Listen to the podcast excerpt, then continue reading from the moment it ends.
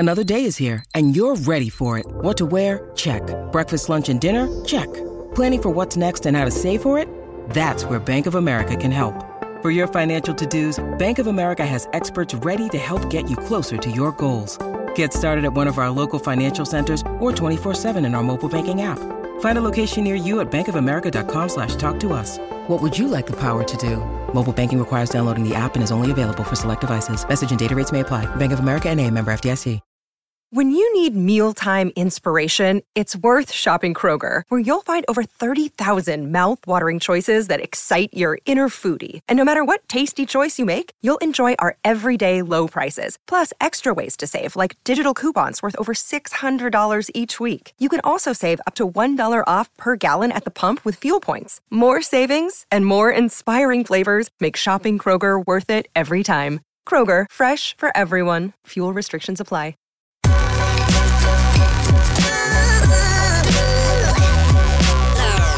The following is a presentation of the Belly Up Sports Media Network.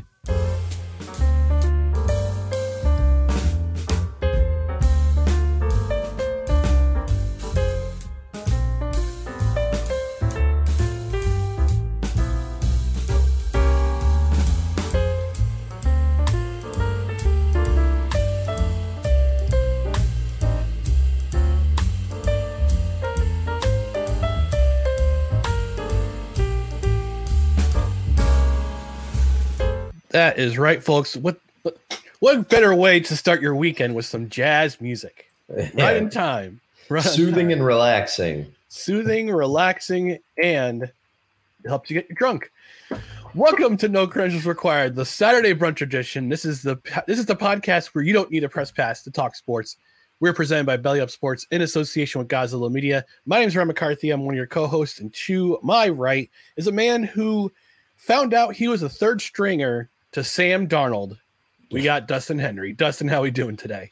You know, I'm doing all right. I'm on my way to Dallas. You know, I feel like it's a new start to my career, and I'm a little insulted that the Niners were only able to get a fourth-round pick for me. I believe more in my talent. People are going to see these wheels once this ankle's recovered, I'll tell you that. Great assessment. Thanks, Trey.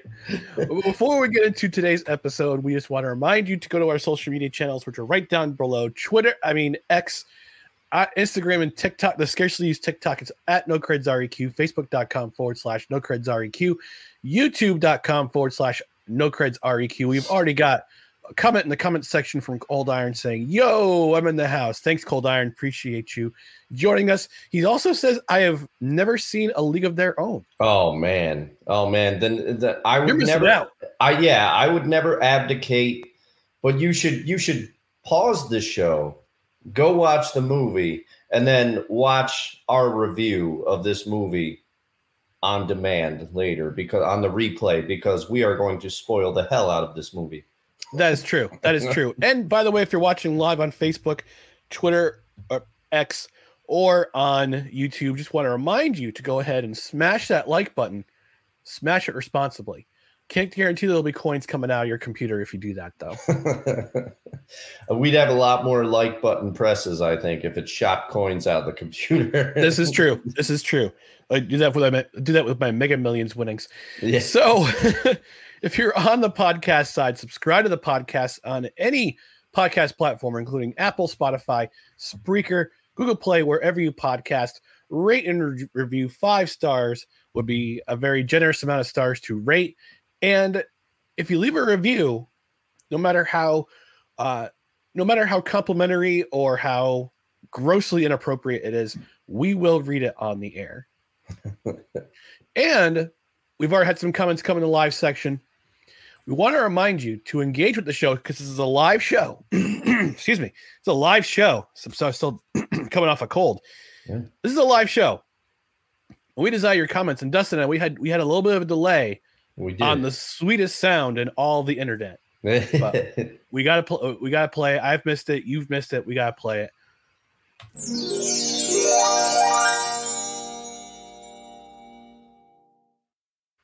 That's right, folks. Engage with the show. Leave us a comment during or even after the show. And we've got Chris Dietz from Fifth Down Sports saying the Rockford Peaches. That's right. That's right. That's right. How sweet it is. Peaches. That's right. How sweet it definitely is. Now, before we get into the review, Dustin, I don't know if you've watched Hard Knocks or not this past season. This season. I have. I've been keeping up. I'm a little behind. I haven't watched the latest episode, but I watched the first 2 weeks. Yes. But we have to note one. We have to go back to week one, the first week of Hard Knocks.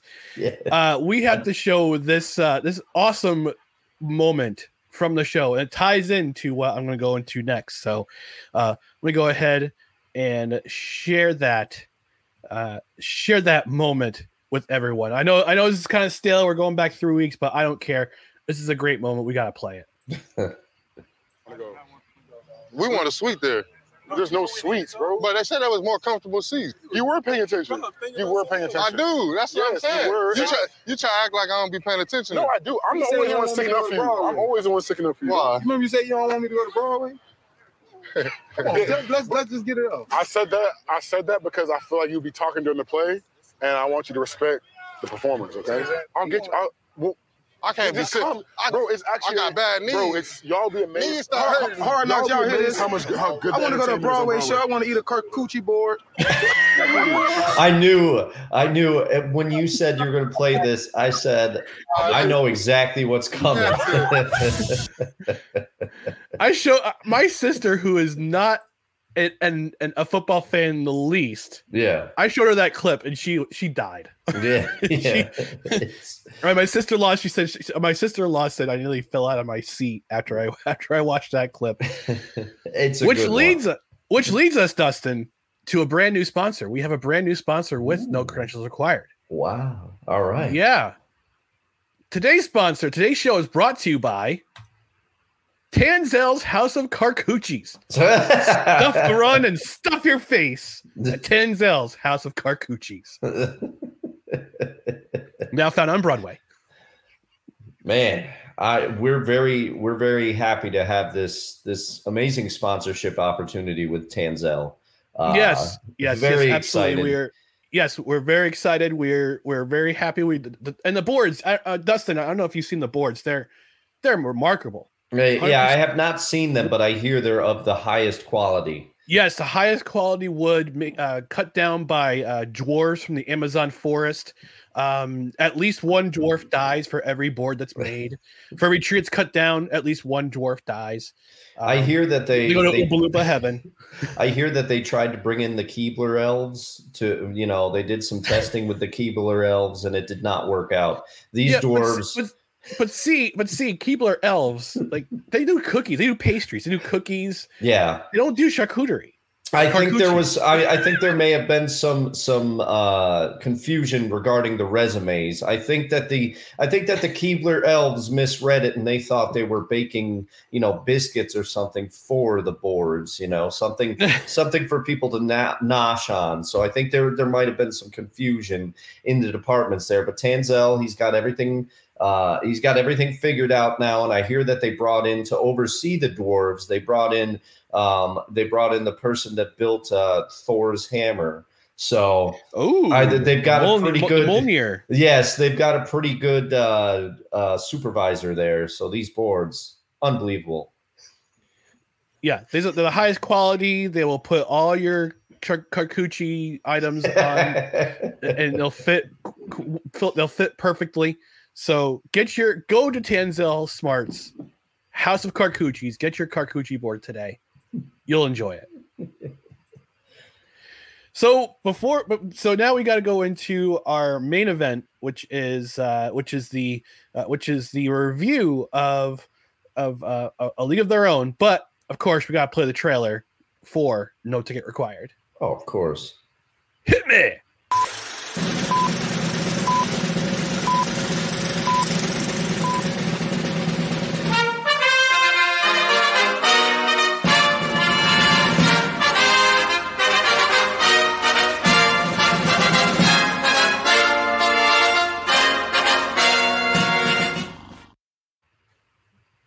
All right, this week we are, like I said, my apologies for the delay because I after after Sunday was my birthday. Dustin was there for my celebration. I was a little bit worse for wear the next day, unfortunately. So we had to delay our recording a day, but we're going to review No Ticket Required, A League of Their Own. And Dustin, I know you've seen this movie before. I had never seen A League of Their Own. I know I'm in my 46 years. I hadn't seen it, but I watched it on my birthday before we went out before my family went out with, and you were invited as well. So let me get your impressions on this movie. Just like every other movie that we've reviewed this summer, it's based on true events. It's based on things that have actually happened. So yeah, let me get your impression. Let me get your review about this movie first. All right. Well, thank you, Saki Master, for kicking it to me. Side note, yes, I was at Ryan's birthday celebration, and I've never seen. He did a lot better than me. We did hibachi. The chef, he's cooking. He fires sake, the way they do it. He's got the bottle with the squirter in a very special place. You could all figure out probably what it was. And Ryan, he says, birthday boy, he goes, open your mouth. And Ryan did. And I have never seen it was very impressive, his intake of the sake. So much so that the chef called him the sake master. And from now on, we got a list going on the show. It's Rystradamus is number one because he's predicting things. I predict that Rystradamus will get another hot take right this football season, but also nickname number two is the Sake Master. And I thank you for throwing this review to me, although I am much more interested in your thoughts because I have seen this movie. I told you when this movie was very strongly lobbied for by one of our regular viewers. Yes, I said, and by one of our regular viewers, it means your sister. Yes. Who I should have had on with us too. I should have brought her on. Oh yeah, we could have done. She would have enjoyed that. Does she know that we're reviewing this movie? Yes, I told her that initially on the original. Had we hit the Monday show, she would have missed it. They were on a trip they went on a trip, but now I told her. I said this Saturday we're reviewing it. But I told you that I could review this movie without even watching it. Now I did. Yeah. I did watch it just to refresh my memory a little bit, but I'll start off by saying that nostalgia is strong with me with this one. Very, very strong. I watched this movie. I was trying to remember the first time I watched it. I think initially my sister seems to remember watching it in the theater with my mom. Now I don't think I was there because I don't remember. But I do remember renting this movie at my dad's. Like we rented it repeatedly. We would watch it. The only thing that was missing from viewing it on Netflix was there was an advertisement for jarred pasta sauce with, I believe, some of the actual Rockford Peaches on there. And they're like tossing the jars of sauce and they're making pasta before the movie. We missed that. We wanted that little infomercial in there, but anyway, this movie, directed by Penny Marshall, came out in 1993. And to me, I've always said, and I want to know if you agree, this is the era of peak Tom Hanks, because in 1993, he plays Jimmy Dugan and he makes it completely believable. In 1994, the next year, he's Forrest Gump. In 1995, he plays Jim Lovell in Apollo 13, and all of those roles. You forgot one more. You forgot his role in Philadelphia, which he won Best Actor. How could I forget? This definitely it's the 90s is the decade of Hanks. For sure. And it shows his prowess as an actor that he makes all of them believable. And I would throw in 1996, I believe, was That Thing You Do. He was a manager in that movie. He was that movie. I enjoy that movie. I know some people don't, but I like that movie. I liked it. Well, Tom Hanks, there are so many characters in this movie that even if it's a small part, they help carry the movie. John Lovitz as Ernie Capadino, the baseball scout that first meets Dottie and Kit at the game, and then comes into the barn and kind of kicks the whole movie off. Hey, cowgirls, see the grass? Don't eat it. You know, they're sitting there, they're milking the cows. He says, doesn't that hurt them? And they go, doesn't seem to. He goes, well, it would bruise the hell out of me. John Lovitz is in there for the adults. When I was a kid, I didn't understand half of the jokes he was saying, but I still laughed at him. But now that I'm an adult, he brings a little.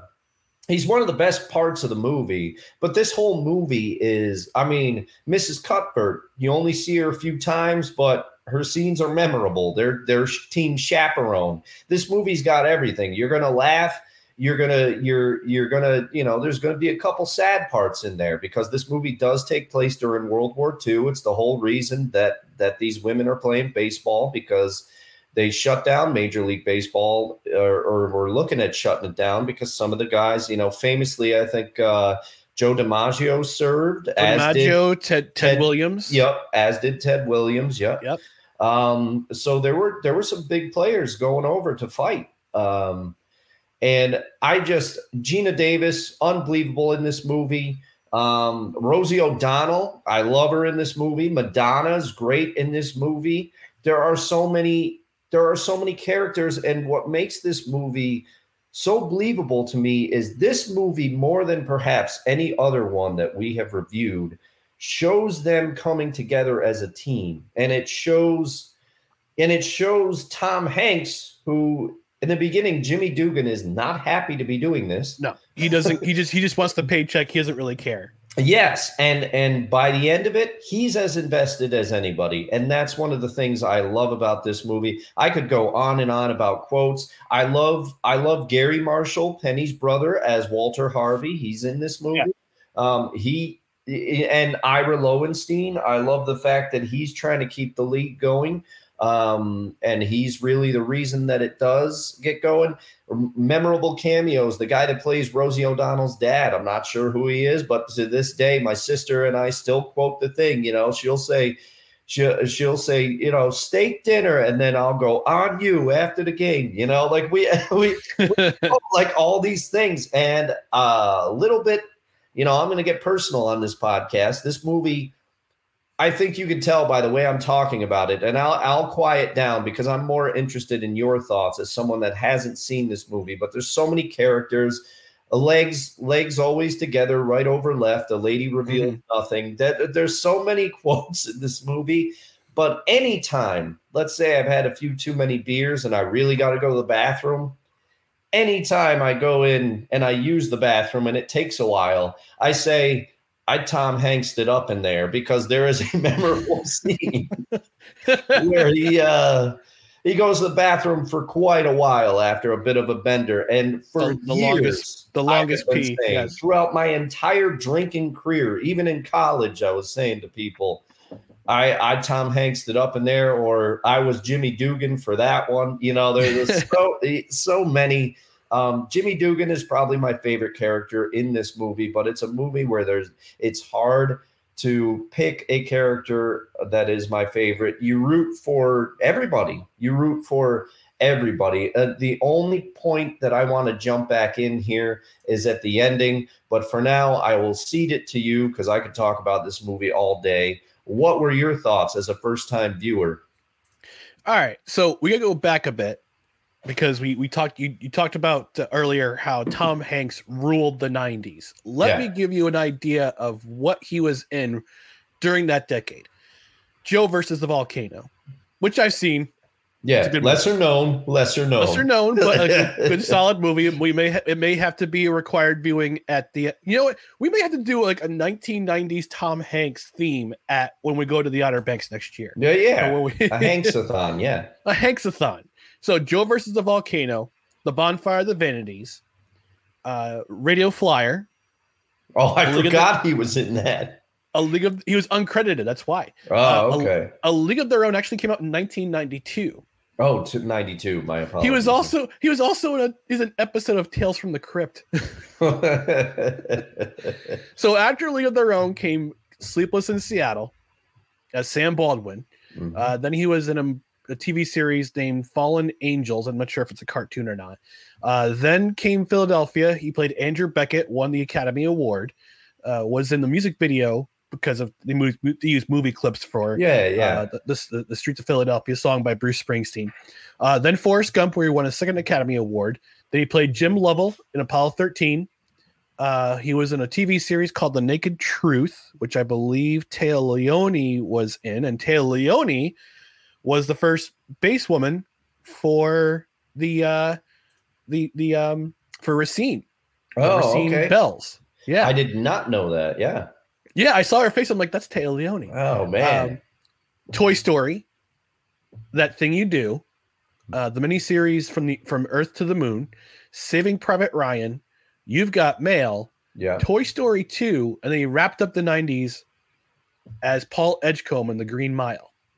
Yeah, that's ridiculous. And then I was trying to think. So you just solved it for me because I was like, now this movie I don't have as much of an affinity for. I would like to go back and watch it, but I've only seen it a couple times. Castaway. That was very early 2000s, wasn't it? That was his first movie in the 2000s. Okay, yeah. So that's all right. Chris Dietz came at me and said that you forgot The Burbs. No, The Burbs came out in 1989. Oh yeah, The Burbs is a. I remember watching that in the theater. I watched that in the theater. The summer of '89. Joe Dante classic, The Burbs. Yes. As soon as the calendar turns to October, I will be watching The Burbs. Yeah. So yeah. Tom Hanks ruled the late 80s into the 90s. Yes. Because of Big. I mean, you can't forget Big, but we were Big talking. Was his, yeah, we were Big talking strictly 90s, but Big, The Burbs, and then I had another movie and I lost it. Oh, Turner and Hooch. Can't forget Turner and Hooch. Yeah. But yeah, Big he was nominated. That was his first Academy Award nomination for Best Actor was Big. Yeah, not a lot of people know that. For the lead role of Josh Baskin. Yes, adult Josh Baskin. Adult Josh Baskin. Yes. My impressions of this movie, we'll do our rankings a little bit at the conclusion of this segment. But yeah, I like this movie. It had a lot of heart, had a lot of humor. Mm-hmm. I love John Lovitz made the first part of the film. Yeah, you see that grass over there? That grass over there? Don't eat it. Every trip I go on, I gotta sit next to one of these guys. He just everything. Dry your eyes. Yeah, I'm gonna go home, grab a shower in the shade, give the wife a little pickle tickle, and I'm on my way. Man, after he goes to Washington or Oregon to see the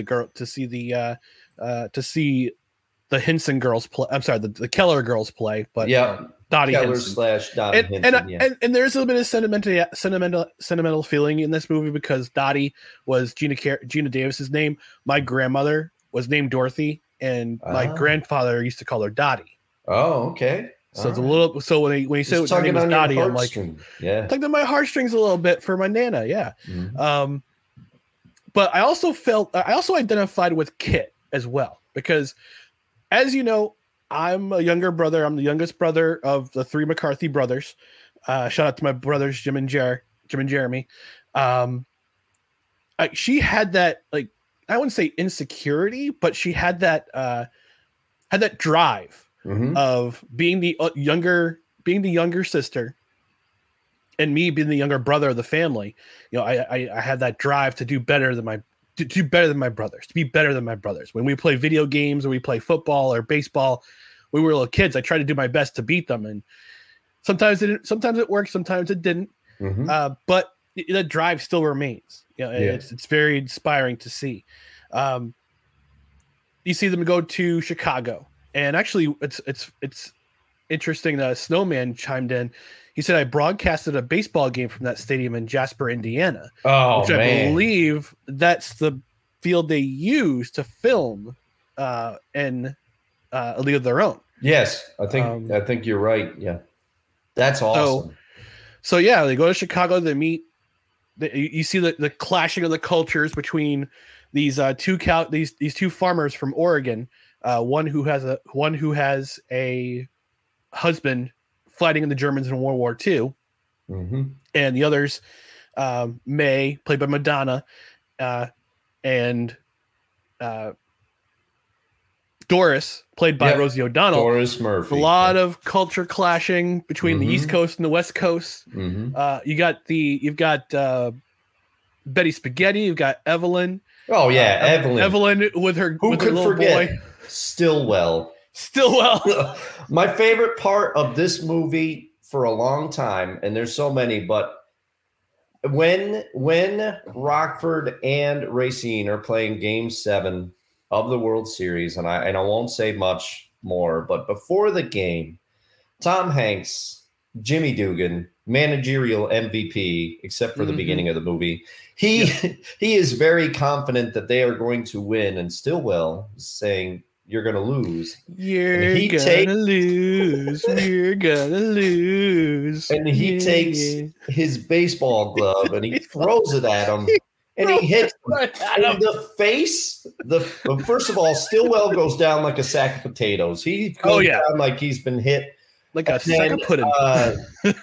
And then the face and the laugh that Tom Hanks does, and that and he says, "Got him." That when I was a kid, I would lose it at that scene every time. It always got me. And just a quick shout out, how about the casting of Stillwell? They did a perfect job between the kid and then the adult version of Stillwell. That's the adult version of Stillwell, who I can't remember his name in Pee-wee's Big Adventure, but he was. Was he Francis? Yes. Oh, yes, man. He was Francis. You just connected those dots for me. I never noticed that. Yeah, man. That's Francis from Pee-wee's Big Adventure. Shout out. That's rest in peace, Paul Rubens. Yeah. But yeah, we had other deaths in wrestling this past week. We might touch on them at the end of the show. But yeah.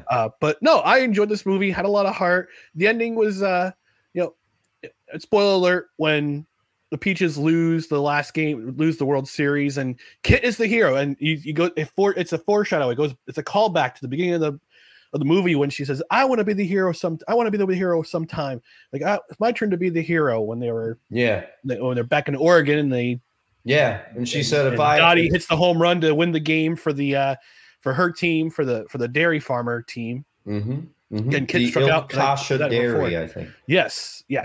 But Lukács Dairy, yes. Yeah, that's what it is. Yeah, but no, you are you hit the nail on the head, because this is something that I wanted to talk about. This is the last point I wanted to make, and I wanted to get your thoughts on the ending and continue to expand. But all I will say is that upon my latest rewatch of this movie, I realized that when I was younger, I didn't get it. I rooted for the Peaches every time. Like, I wanted them to win every time. And I hated the fact – I was happy for Kit, but I hated the fact that the Bells won. The only character that I kind of dislike in this movie is the catcher for Racine. Not my favorite. I don't like her attitude. But she – I was like, man, I wish the Peaches could have won, because they're the team that you root for. They're the team that you've gotten to know the entire movie. They're the team that Evelyn's teaching Shirley Baker how to read on the back of the bus. They're the team that you want to win. But now that I am older, I appreciate the ending much, much more. That Kit gets her moment in the sun that she's always wanted, and she gets it on the grandest stage of them all. Yeah, and it's funny. I think about when I went back to school to get my bachelor's, and I learned about the hero's journey. And in this movie, the hero's journey is not who you think it is. I mean, yes, in a way, it's Dottie, because she's the primary character of this movie. But the hero's journey actually belongs to Kit, because she winds up being the hero at the end. Like, she's the underdog. She's the underdog, so to speak. And she winds up winning the game in the World Series of professional ladies baseball of for the Racine Bells. Mm-hmm. But what I liked about the end of the movie is, I mean, there's that fracture in between Dottie and Kit, and they make up at the end, and which is funny. Which is funny because They have nicknames for each other. They're playful nicknames for each other. Yeah. like you bear, yeah, you nag. Yeah, yeah. And then you had that at the beginning of the movie where Dottie doesn't want to go to Cooperstown. And then at the end, when they're all together and they all have their memories and they all see each other again, and who knows how long it's been since they communicated, since they actually got in touch with each other. Yeah. I mean, Dottie played that one season and the league went on for another, I think, what, 8 or 9 seasons? I think so. I have to remember. Yeah, because there's the scene at the end with those two or wait, that might be at the beginning. Yeah, I think it's at the beginning. He goes, you see who that is? And the one guy goes, no. And he goes, oh, it's the Queen of Diamonds, Dottie Hinson. And he goes, I don't remember her. And he goes, oh, it's because she only played 1 year, you know. But I can't remember how many more years it went. But I think you're right. I think it was 8 or 9, something like that. Yeah. But then they come all together, and we find out that Evelyn passed away because Stillwell's there on her behalf, which is very sad. And we see most of the characters. Jimmy Dugan had died in 1987. Yeah. They have his display in Cooperstown too. But no, I enjoyed this movie. I'll have to watch. It's definitely a watch again. And it's a great movie. I mean, like, look. Full disclosure, Gina Davis, one of my actress crushes. She's tall. She's 6 foot. Yeah, she is a tall lady. Yeah, you know, Ryan, you two are not too far apart on height. It would work. I'm just saying. Yeah. And also, maybe if you tell her, hey, I am the same age as Tom Brady. It's just, baby. We're only separated in age by 17 days. Yeah. So that's the one thing we have in common. And I'm not sure if she goes for younger guys. I'm 46. So. So we're going to go to our rankings for the summer movies, for the summer movie series. And Dustin, where does this movie rank in your rankings? Well, I feel that the way that I've kind of subtly hinted to this movie in the past, it would be almost criminal, and this is why I couched my review at the beginning by saying nostalgia weighs heavy on this one for me, but I still think it holds up. I gotta put it at number 1 because in the past I've said that this is my favorite sports movie. I've said, you know, it's got everything for me. Now, I will say if I could slot, and I'm not going to do it, but if I could slot co-number ones, I really enjoyed Ford versus Ferrari. That one, like a 1A and 1B. Yeah, but I'm not going to do it. I got to put League of Their Own. It's almost, and I do adore this movie, but I just weighing everything and the memories that I have from a little kid and how much I quote it and how much I love, you know, I am a huge Tom Hanks fan. Pretty much anything he's in, to this day, I'm going to check it out. It just and I equate him with a very, I don't know, like a memorable time in my childhood. There's a lot of happy memories surrounding like Forrest Gump, A League of Their Own, Apollo 13, some of these movies. So A League of Their Own is my number 1. I think it's a very good movie. The story's well done. Penny Marshall knows what she's doing behind the camera. Her brother Gary, like I said, even the small roles in this movie are memorable. Everybody's memorable. And you were able, your first time watching the movie, you were able to rattle off so many of the girls' names, their nicknames and everything. And I think that's a testament to this movie. Marla Hooch, Alice, you know, she doesn't wash her socks. Everything. You can remember everything. At least I can, and I think a part of it is to the quality of this movie. But A League of Their Own is number 1. For me, Ford versus Ferrari is number 2. Air slides in at number 3 now. Still a very solid movie for me. And then this is where, okay, number 4 is Miracle for me. Number 5 is, I think... Hoosiers. Number 5 is Hoosiers for me. Number 6 is A King's Game. Number 7 is Chariots of Fire. And bringing up the rear at number 8 is Moneyball. How about you? Well, we don't have a new number 1 for me, but A League of Their Own is top 3. So, okay, number 1, it made the podium. I'll take it. Number 1 is Ford versus Ferrari. Yeah. It's a great... Number two is Air. Number three, coming in at number three, is League of Their Own, mm-hmm. followed by Miracle, followed by Chariots of Fire, then Hoosiers, then Moneyball, and then way down below, King Richard. Some people's aren't going to like that ranking. I don't care. Yeah. It's my ranking. Rankings are so. Look, listen. It's audience so subjective. Audience, exactly. Thank you, audience members. Just want to let you know, these rankings are subjective. Yeah. These are based on personal thought. Look. That's just basically how I think. Those are my rankings. Power rankings are subjective. These rankings are subjective. Don't take them personally. Mm-hmm. Don't at me or Dustin. Yeah. That's the thing. It's her point of view. Because I know, I don't even have to ask him. But just knowing, I was talking with my brother over 4th of July weekend some time ago. We were at a house that he had rented for the week, and we were all kind of hanging out there.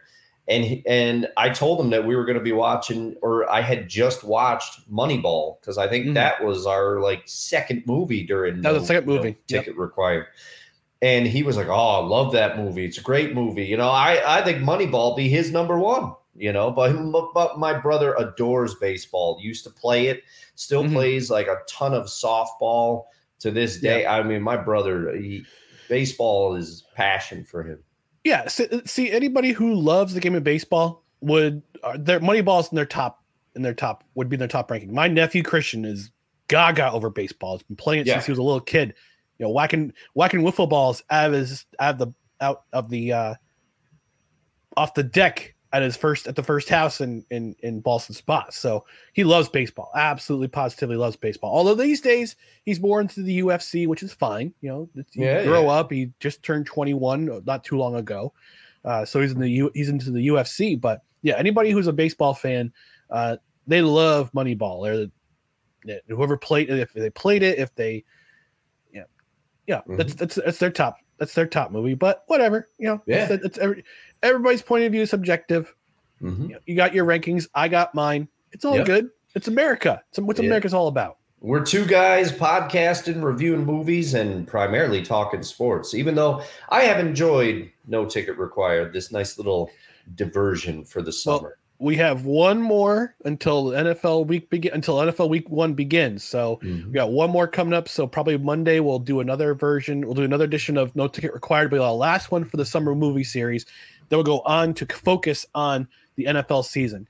So this concludes our review of A League of Their Own on No Ticket Required.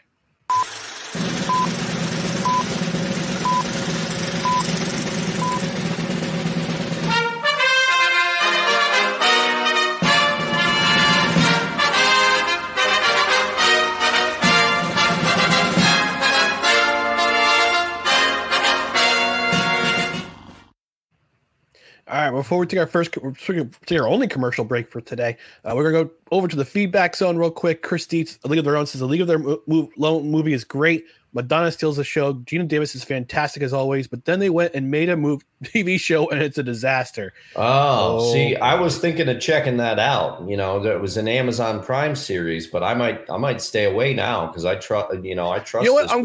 I'm going to watch one episode. Mm-hmm. And if it's worth it, I'll keep going. If not, I'll tell everybody. That's the beauty of the streaming. You can just, you know, you can be like, nah, this ain't for me. And you just, there's no investment, no huge investment anymore. Yeah. 66 Take That says Worth.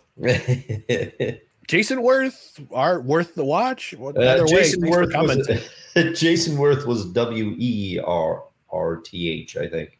I don't remember. Chris Dietz says Streets of Philadelphia. Yep, that was the song by Bruce Springsteen. Snowman Multimedia saying, my No Credentials Required crew. Thanks for checking in, Snowman. He also did add, I broadcast a baseball game from that stadium in Jasper, Indiana.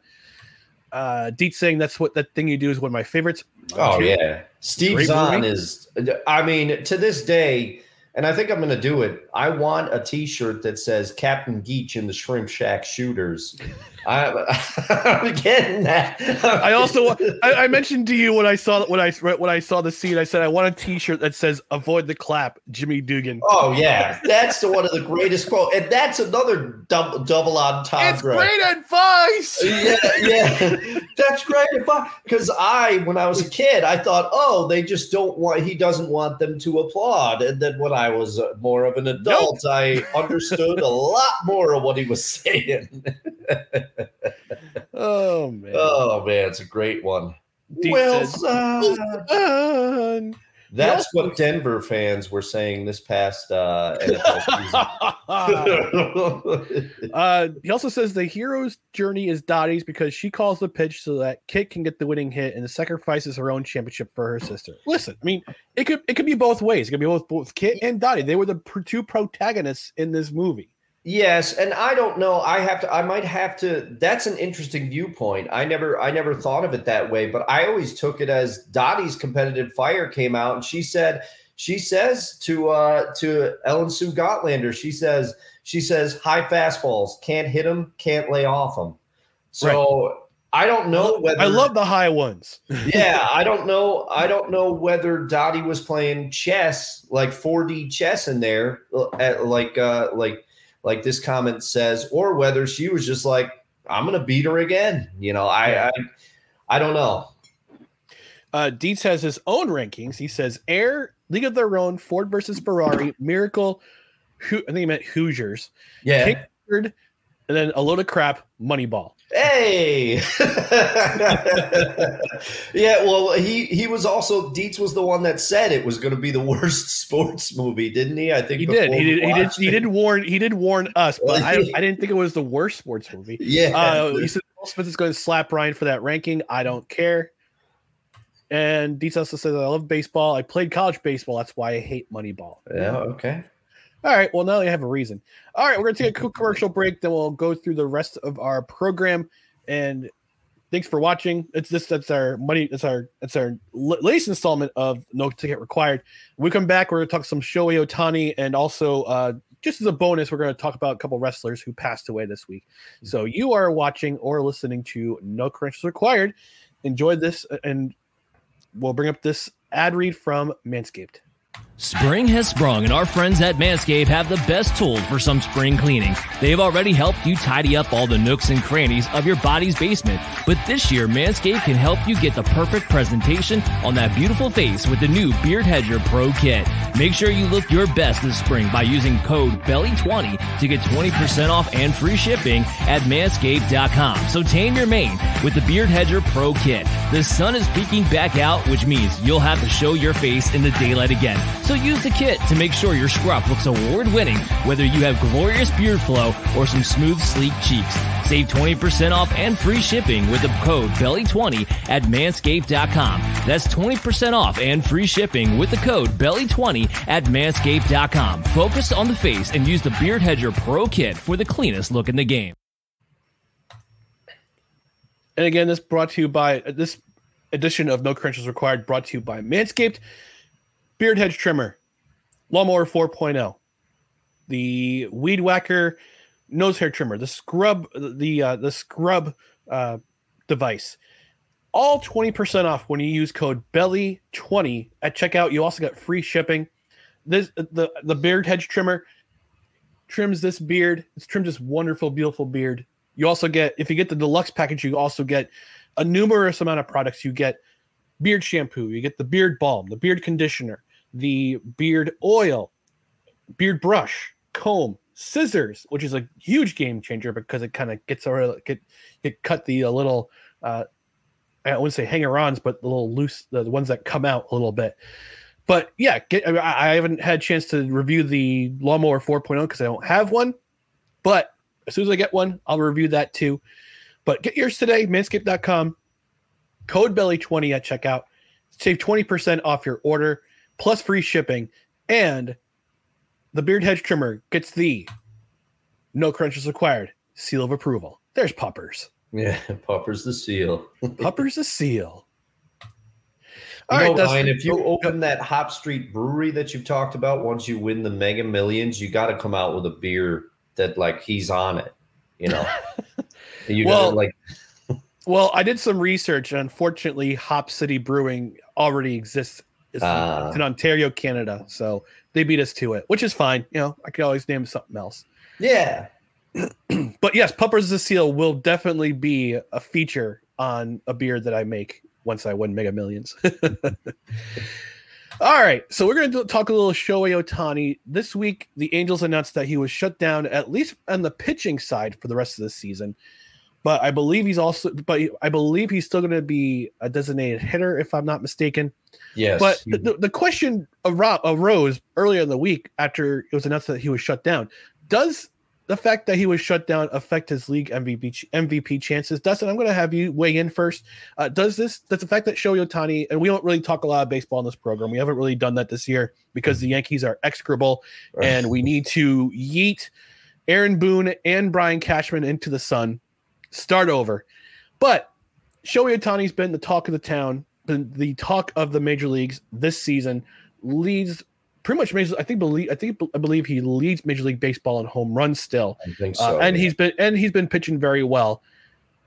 Does the fact that he was shut down for the year, at least in the pitching side, does that affect his league MVP chances?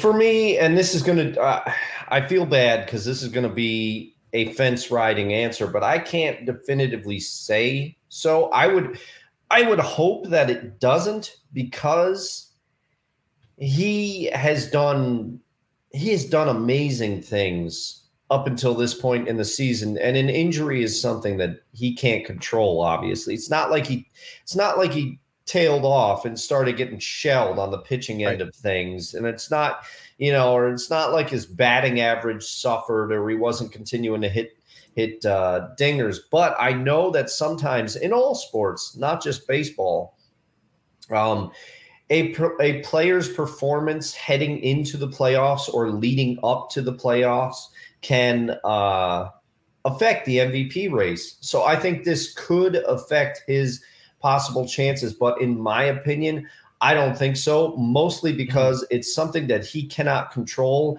And also, I think he's going to get a lot of respect for trying to hit through this. I have suspicions, though, the Angels are kind of on the fringes of the playoff race. If I remember correctly, they're not eliminated, but they also, like, they don't have the best chance of getting in. If I remember correctly, they have a less than 1% chance of of earning a playoff spot. They're currently 62 and 67. 10.5 back of the AL West race, which, by the way, Seattle, the Mariners, who were left for dead back in May, they are now tied for first place. They're doing that Phillies run. They're a buzzsaw right now. Yeah, buzzsaw. And the Angels are 9.5 back in the wild card. Yeah, so I would say if they hit, and this is a kind of a prediction, if they hit double digits, like if they fall to 12 games back or something like that, I think that Shohei Ohtani will shut himself down and get this on the hitting side as well and get the surgery. We don't know if surgery is required yet. At least I don't know. News may have broke that surgery will be required at some point. There are pitchers who have tried to pitch through a partial tear. Masahiro Tanaka is probably the most notable one. He did okay with it. But Urban Santana, I believe, is another one that tried and it didn't go so well. So I think a lot of people just elect to get the surgery. And I have to think that Shohei Ohtani's representation or management might come to him and say, look, you guys are not going to make the playoffs. Why don't we shut it down so that you can get back? For, the sooner you have the surgery, the sooner you can come back next year or possibly who knows how long and be the player that you are. But I don't think it affects his league MVP chances. In my opinion, it shouldn't. It may, but it shouldn't. How about I don't think it will either, just because his season has been so outstanding. Now, yeah. I did some real-time research. We do real-time research on this program, as we do. He's already had Tommy John surgery. Oh, wow. Back in 2018. And he didn't pitch again. He didn't pitch again until 2021. Now, here's the interesting thing. If he elects to have Tommy surgery one more time so he can keep pitching, he'll have to miss all of next year. Yeah. He's a free agent after this season is over. Now, he can't pitch at least until 2025. So my thought is, I mean, I don't think it affects his league MVP chances, but it decreases his free agency value if he does have Tommy John surgery again, because he won't be able to pitch until 2025. He is rumored to, I believe his market value is somewhere in the $500 million range. We could see the first $50 million annual salary in Major League Baseball or in sports in Major League Baseball. So my thought is, yeah, shut down the pitching, keep on hitting until it's so unbearably uncomfortable. He's going to be hitting DH. He's going to be in the DH slot. He's going to be in the lineup as a DH for the rest of the year, unless it becomes completely unbearable that you can't pick up a bat and you can't swing. That's when I say shut it down. Mm. Now, I mean, the Angels are doing the Angels thing where, and it's a shame too because they've wasted two generational talents, not one but two generational talents over the past decade. Mike Trout, and now Shohei Ohtani. They had the two best players in the major leagues, arguably. I mean, Aaron Judge is thrown into that conversation, obviously. But you had two of the best players in Major League Baseball, and you've wasted a lot of their prime because you can't get your lineup right. You can't win games, and they were in the playoff hunt, and now think that both Trout and Ohtani are done. I mean, Ohtani, at least pitching wise, is done, not hitting wise. I have to wonder if you're now. Here's the thing that kind of saved the bacon of a lot of Major League Baseball teams, because we hit. I don't know if you remember back in May, June, when the hot stove was starting to get hot a little bit before the trade deadline. There were rumors that Ohtani could have been dealt. Yes, if you're one of those teams that was going to trade for Ohtani, you may have saved yourself a lot of prospects because of the fact that he can't pitch anymore this season. Yeah. Yeah. And you could also look at it from the Angels' perspective. You have to wonder if they are kicking themselves for hanging on to them, because they were a little bit more in the playoff conversation then. Yeah. But they said, no, we have a chance we're going to hang on to them. You have to wonder if they're kicking themselves a little bit for not taking one of those offers. But if he didn't have the injury, then we probably wouldn't be having this conversation. So in hindsight is always 20/20, but still you have to wonder if privately they're like, oh man, we should have taken this. Yeah. It's sad. I feel bad for Trout, especially because he's been on this Angels team for good part of a decade. You know what he reminds me of? Sorry to interrupt. He reminds me of Minnesota Kevin Garnett all those years.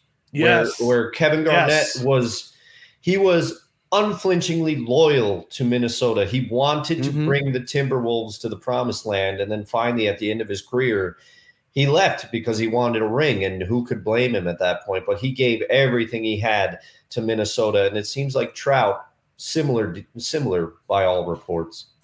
Yeah, I have a feeling that I think Mike Trout's going to go back east. I think they're going to. He's from the New Jersey area, albeit he grew up a Phillies fan, I believe, because he's from the southern part of New Jersey. I have to wonder if he's going to want to be traded out of Los Angeles, out of Orange County. I have to wonder if the Phillies are going to want to say, "Hey, we'll take a flyer on him. We'll send a few prospects your way," because that could put them over the top. I mean, in terms of hitting now. The Phillies are starting to get hot too, I believe. So let me just again, real-time research on this program. Well, and it would be in terms ridiculous. Of standings. It would be ridiculous because weren't both Bryce Harper and Mike Trout were regarded as two of the best prospects in the game when they came out. So wouldn't it be they were well, Trout was considered a generational talent, and I think Bryce Harper as both Bryce Harper. Yeah, both of them. So wouldn't it be interesting to have them both in the same lineup? That would be that would be something. So the Phillies currently hold the first wild card spot. So if they were to get him in and say sometime in the off season during free agency, or let's just say for kicks and giggles at the end of this season, after the Angels and the Phillies are eliminated, but you never know with the Phillies. That team caught fire last year and went up in the World Series. Yeah. So let's just say hypothetically during winter meetings in December or January, there's a trade in the works. Trout goes to Philadelphia. He catches fire there. He remains healthy. That's the part thing to the two with Trout. He has to remain healthy. Yeah. And with Ohtani, I mean, if he has Tommy John surgery, he's. I don't think I'm not sure if he plays at all in 2024.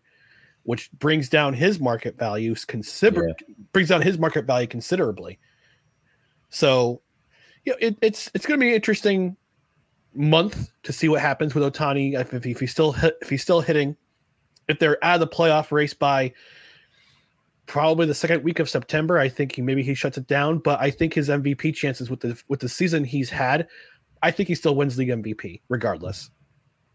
Yeah, I think we're in agreement there. But yeah, it is. Because I had forgotten, and thank you for reminding me. I had forgotten that he had that stretch where he already had Tommy John surgery. So maybe all these factors might cause him to because from all that I've heard, it's a partial tear. So you have to wonder if he's going to try to go the Masahiro Tanaka route. You know, who knows? And there's also the possibility he never pitches again because of that tear. Yeah. Because of that tear that UCL. Yeah, it's great. He's the modern day Babe Ruth. Awesome. Yeah. But you have to wonder if he's going to try to save his career by just going one route, going just the hitting route and not pitching anymore. He's proven beyond a shadow of a doubt he can hit.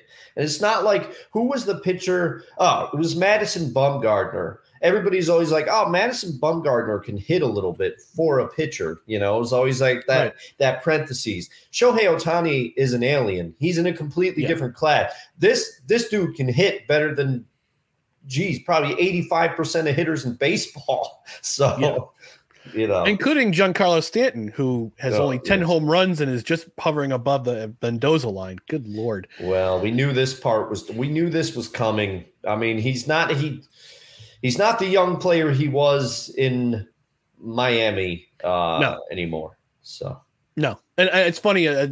Somebody that my buddy Jake, who I gotta bring on the program sometime. He's a big Rams. He's a local guy. He's a big Rams fan. He has his own YouTube channel. Is very successful. He quote tweeted Bryce Harper's in the park home run from the other night.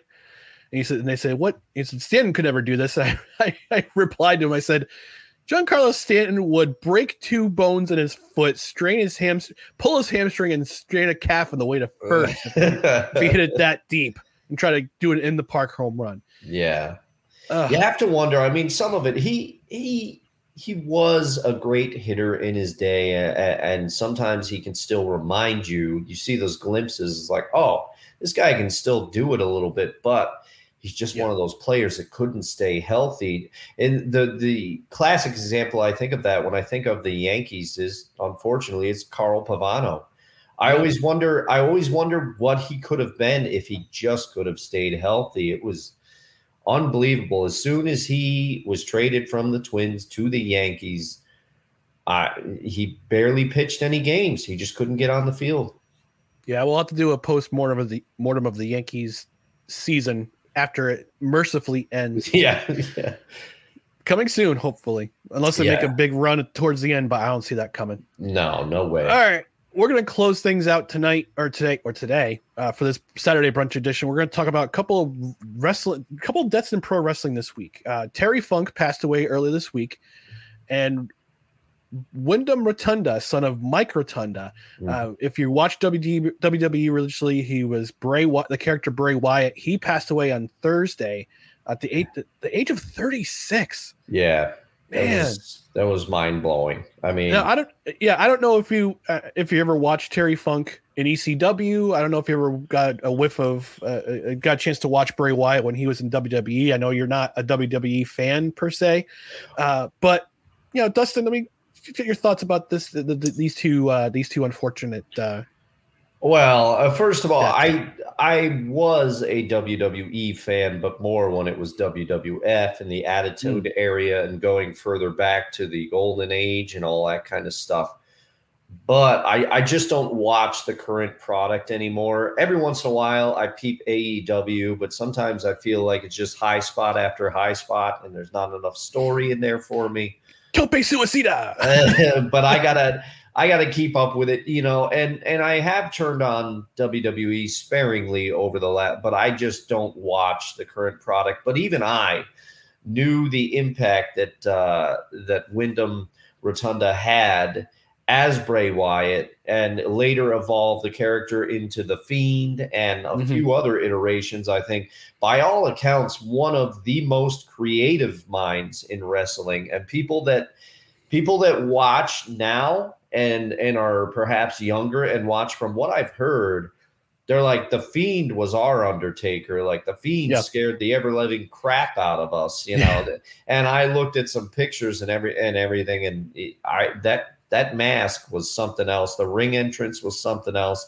By all accounts, one of the most creative minds in wrestling, and he's gone at 36. It's very unfortunate.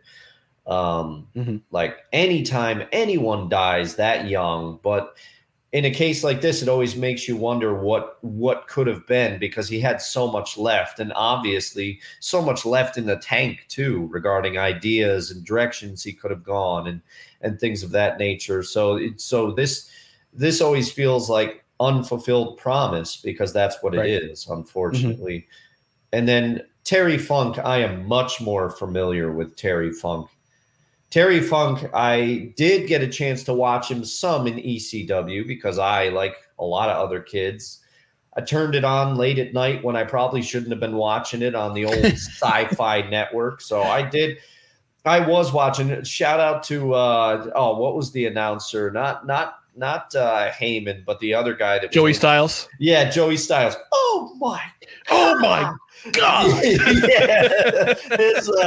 So I did watch Terry Funk in ECW, even back in the day, some WCW, but where I'm more familiar with Terry Funk is his run as Chainsaw Charlie with Mick Foley in WWF. As Cactus Jack. Yeah. During the Attitude Era. And he was just one of those guys that you're like, how is he moonsaulting? Even I remember back in the day, he was like in his 50s and he's moonsaulting. And I'm like, how is this guy doing this? But he just seemed like the ageless wonder. And, you know, no disrespect to Ric Flair or Sting or any of the guys that were doing it, but Terry Funk, he was still doing like Flair could have a match, but his matches slowly declined. You know, they weren't the quality. It felt like Terry Funk, especially with all the crazy stuff he was doing, his matches didn't decline. He was doing crazy stuff in his 60s. And I'm like, how is this guy still doing this? And he just seemed like such a nice guy. By all accounts, everybody respected him, loved him. And he was, I think I did some quick math, I think he's about 79 when he passed away. So he at least got to live a life, but still it in some ways you just thought that Terry Funk was going to be around forever. Oh, absolutely. I was first in tune to Terry Funk when I was a little kid. I remember watching old WrestleMania tapes my dad used to rent from hippos back in the day. Hippos has it. When they had that Clifton Park little Half Moon location back in the day at the start of the Stay Bright Plaza. Well, that takes me back. But we used to watch old WWE tapes when they come out, and I remember seeing Terry Funk, and I believe WrestleMania 2 when they had the three locations, New York, Chicago, and LA. And I think he was in a tag team match. Let me look it up real quick. WrestleMania 2. It was in a tag team match with his brother and at one of the locations. Mm-hmm. And he that's where I first saw Terry Funk. But then I learned about his antics in Japan and in ECW when he was first trying to get them, when they were first trying to get build a name for themselves. Yeah, he would put other wrestlers over, and it continued in the Attitude Era with Mick Foley as Cactus Jack, and Terry Funk was Chainsaw Charlie, and he just continued, he just kept going, and I guess he inspired a lot of other wrestlers in these days. Like Ric Flair had his matches that were in decline, like an Impact, and I guess he had his last match recently, but he said, no, I want a do-over. And it's like, come on, dude. Yeah. But I mean, even Chris Jericho, he's what, 52 or 53. He's gonna wrestle tomorrow. Yeah, tomorrow. He's wrestling Will Ospreay at All In and at Wembley Stadium. Mm-hmm. But I think his longevity has inspired other wrestlers to do the same thing. I mean, Undertaker, he wrestled it into his 50s. Yes. Hulk Hogan wrestled it. I believe Hogan wrestled into his, I think it was his late 40s, early 50s when he decided to take the boots off and be done with it. Yeah, so, I think regularly, late 40s, early 50s, and then because he had all those back problems. Shout out to the Hulkster. I think he just turned 70 a couple of weeks ago. Yeah. Happy birthday. Happy birthday to the Hulkster. We know you're watching. We know you're big part of the big fan of the No Credentials Required. In terms of Bray Wyatt, I mean, I don't watch, I don't do appointment television watching. Not a lot of people do that. Most of my wrestling knowledge comes from watching Simon Miller's Ups and Downs on What Culture Wrestling. Shout out to the big bald bastard there. But he talks. He gave like a very shiny tribute, a very lovingly glowing tribute to Bray Wyatt on his on What Culture the other day. I still have to watch it, but he did the same thing on Ups and Downs for SmackDown. I watched that this morning before we did Saturday brunch. Mm-hmm. But for a member from Bray Wyatt, he was originally a character with NXT development called Husky Harris. Yes. He's a little bit more rotund, a little more round in that era. But then you see his character evolve. He grew out the beard. He grew out the dreadlocks. And he became this Cape Fear kind of psycho character, Bray Wyatt. But then you also were introduced to Eric Rowan. You were introduced to, Braun Strowman. Mm-hmm. And also a little bit later, Luke. I was going to say Luke. I can't remember. I can't remember his name either. All right. I'm going to try to pull off some real-time research right here. But Luke Harper. Harper. There we go. You beat me to it. Yep. But Luke Harper, who also passed away about a year and a half ago, he had his own issues, and I would say he died from a heart attack as well, I believe. But yeah, it was just really sad to see that he died this soon, because like you said, the way he's developed his character from like the cult leader Bray Wyatt all the way up to the Fiend and doing the Firefly Funhouse and kind of the different characters that are that he created, and to see that now go away this so soon, it's very sad. And I know that they were having trouble. I know WWE was having trouble trying to fit him into a storyline. His last rivalry was with Eli Drake, now LA Knight, in WWE, and he did a really good spot last night good promo last night on his behalf. He said this, that his last rivalry was with me, and it was very special for me to have that rivalry with him because he catapulted me. Like our rivalry catapulted me to where I am now, as now almost a main Carter, which is great for him. But yeah, the impact that and Wyndham Rotunda, son of Mike Rotunda, also another WWE wrestler. I remember him from being Erwin R. Shyster. Yes, from WWE or IRS. That is what I remember him most as. Part of the $1 Million Family. Yeah, WWE Hall of Famer Mike Rotunda, by the way. Yes, and Syracuse University wrestler Mike Rotunda too. So, But yeah, he was I think it was a third generation talent, if I'm not mistaken. Bray Wyatt was. So it was very sad to see one legend and another up and coming legend, a guy who could have been a legend, pass on this week. Is very sad. Yeah, indeed. And we will remember them both. And, at least we have the matches, and yes. I, for one, might go watch a couple of funk matches just to see his crazy moonsault. Yeah. Right.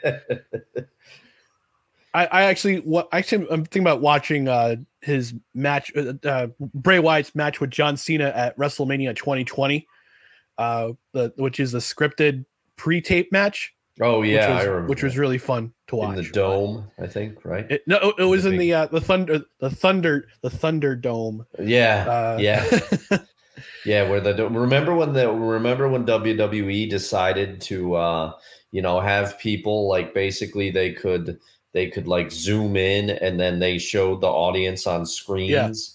Yeah. And actually, the rest of that WrestleMania was pre-Thunderdome. It was pre-Thunderdome. Okay. Yeah. Okay. That was during the pandemic. That was like one of the first. That was the WrestleMania right after things shut down.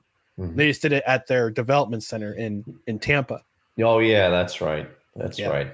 So I might watch that one before this afternoon, but while I do my cleaning. So. Mm-hmm. All right, folks, we're going to end this edition of the Saturday Brunch here, but just want to remind you before we leave. Actually, I forgot to mention Chris Dietz had a comment. Bo Dallas is his brother. Yep. Bo Dallas is his brother. Yep. I don't know if he's going to be – I'm not sure if he's still with the company or not, but yeah, he's another one of the Rotunda family members who are in the company who went on to be a wrestler. Mm-hmm. All right, so before we leave, just a reminder about our socials right down here below. X – Instagram, The Scarcities, TikTok at NoCredsREQ, Facebook.com/NoCredsREQ, YouTube.com/@NoCredsREQ. On the audio side, subscribe to the podcast on whichever podcast platform you use the most, whether it be Apple Podcasts, Spotify, Spreaker, Google Play, wherever you podcast. Rate and review. 5 stars would be appreciated. Review it. And that's all we're going to leave with. Dustin, you have anything else to add before we take off? I don't think so. I'm just looking forward to the next show, and thanks for watching, everybody. And ready to get on and relax with the rest of my day. And rest in peace to both Wyndham Rotunda and Terry Funk. Yep, absolutely. We want to thank you again for watching or listening to No Credentials Required, where you don't need a press pass to talk sports. We are presented by Belly Up Sports, in association with Godzilla Media. Check out both stuff on both Belly Up Sports and Godzilla Media. Really do appreciate it. So for Dustin Henry, my name is Ryan McCarthy. We will talk to you on Monday, where we do the last installment of the summer movie series, No Ticket Required. Then we're going to press on to the NFL Week 1, just a couple of weeks away. Thanks for joining us, folks. We'll talk to you later. Good morning, everybody.